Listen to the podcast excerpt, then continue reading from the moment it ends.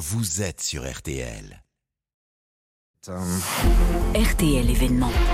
RTL événement ce jeudi 29 décembre nous conduit ce matin à Marseille. Plus de 60 homicides et tentatives d'homicide par balle depuis le début de l'année dans la région.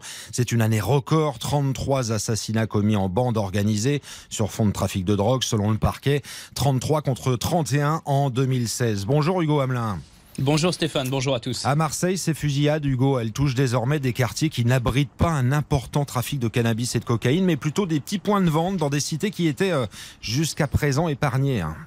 Hein. Exactement, ce ne sont plus les supermarchés de la drogue qui sont visés, mais de petites supérettes, les succursales euh, du trafic, comme le quartier du Moulin de Mai, euh, lancé dans une guerre contre une autre cité pour défendre des points de deal minimes euh, sur la cartographie marseillaise, quelques milliers d'euros par jour de chiffre d'affaires, mais ce conflit a provoqué la mort de 10 personnes en 2022 selon la police judiciaire. Des jeunes hommes de 19, 20, 21 ans, à peine sortis du système scolaire, des sans grades qui sont trop jeunes finalement pour être déjà dans les radars de la police. Karima Mézienne est avocate. Son grand frère a lui aussi été tué il y a six ans. Elle pilote aujourd'hui une association d'aide aux familles de victimes de règlement de compte. Elles sont une trentaine de Marseille, euh, mais aussi de Perpignan, de Grenoble ou encore de Lyon.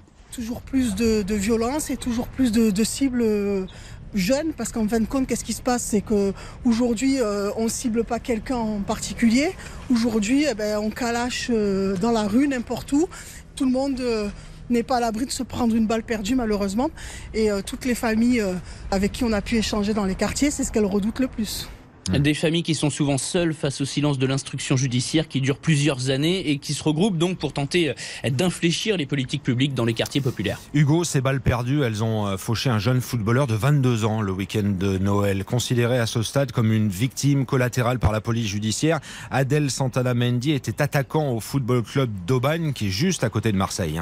Hein. Oui, il avait même été euh, formé à, l'Olympique de Marseille, ce jeune euh, footballeur. Il était euh, depuis cet été sous contrat fédéral, ça veut dire qu'il gagnait déjà de l'argent grâce au football. Carrière brutalement stoppée en bas de chez lui vendredi dernier, son coach Mohamed Sadani. J'étais chez moi, on m'appelait à minuit et je sais pas si c'était réel ou pas, je, ne comprenais pas. Il est mort dans des circonstances quand même devant son habitation alors qu'il était avec des jeunes, il a pris, il a pris une balle, une balle perdue. Hein. Donc c'est dramatique quand même. On a vu sa photo en noir et blanc un petit peu partout dans la presse cette semaine. Elle a donné un, visage, une identité finalement à l'une des nombreuses victimes de, fusillades, une masse de victimes finalement que certains classent euh, un peu trop vite dans la catégorie euh, des grands voyous. Ah non, Adel Santana, il n'y a pas de casier judiciaire déjà d'une. Le problème, c'est qu'aujourd'hui, on fait beaucoup d'amalgames. Euh, Adel Santana, il n'avait pas le temps de faire autre chose que du football. Il s'entraînait tous les jours. C'est difficile pour lui de faire autre chose. Hein. Alors selon les enquêteurs, Adel Santana était simplement au mauvais endroit au mauvais moment. C'est plus qu'une fatalité aujourd'hui. Les favelas, ça sont en France aujourd'hui. Les gens ils vivent dans des conditions précaires. Il y a un désœuvrement social, mais extrême. On a enlevé la police de proximité dans les quartiers. On a coupé les subventions aux associations qui s'occupaient des jeunes. Vous vous rendez compte, en France, il y a des gens qui meurent à côté de chez nous, ou des amis, des proches.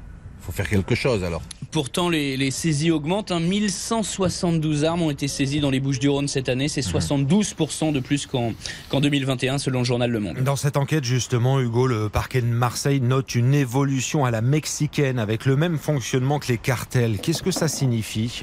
Eh bien, ça signifie, comme on l'a dit, qu'il y a des victimes de plus en plus jeunes. Ça signifie également qu'il y a un sentiment d'impunité de la part des, tireurs qui sévissent euh, en plein jour, qui parfois euh, stoppent une voiture sur l'autoroute pour abattre son conducteur euh, devant témoins, qui rafalent un point de deal à l'heure où les familles sont encore dehors. Écoutez le témoignage de Leila. C'est une maman marseillaise. Le soir du réveillon de Noël, il y a quelques jours, elle s'est retrouvée avec deux balles de Kalachnikov encastrées dans son salon. Il y a une grande place avec des bancs où les enfants ont l'habitude de jouer au foot, à la trottinette, au vélo. C'était Noël, donc on a fait le goûter de Noël et décoration du sapin pour l'immeuble. Moi, je suis rentrée, j'habite le rez-de-chaussée. Et de là, j'entends boum boum, j'entends siffler dans tous les sens. Je me jette par terre quand ça tire. Voilà, une balle m'a pratiquement effleuré. Quoi. Elle est passée à même pas 5 cm de moi. J'ai encore euh, des migraines. C'est passé à travers les murs de mon appartement. Ça a transversé le, le mur du salon et ça s'est logé dans le mur de la chambre de ma fille. Ils veulent pas y retourner. Alors ce soir-là, euh, ce soir-là, il y a eu trois blessés graves, dont une jeune fille. À Marseille, il faut dire quand même que la police judiciaire parvient à résoudre 50% des homicides en bande organisée. Merci Hugo. Hein. Hugo Hamelin à Marseille, RTL événement ce jeudi que l'on prolongera tout à l'heure avec la préfète de police de la cité phocéenne. Elle sera notre invitée. Frédéric Camillieri, le rendez-vous c'est 8h20, c'est pile dans une heure.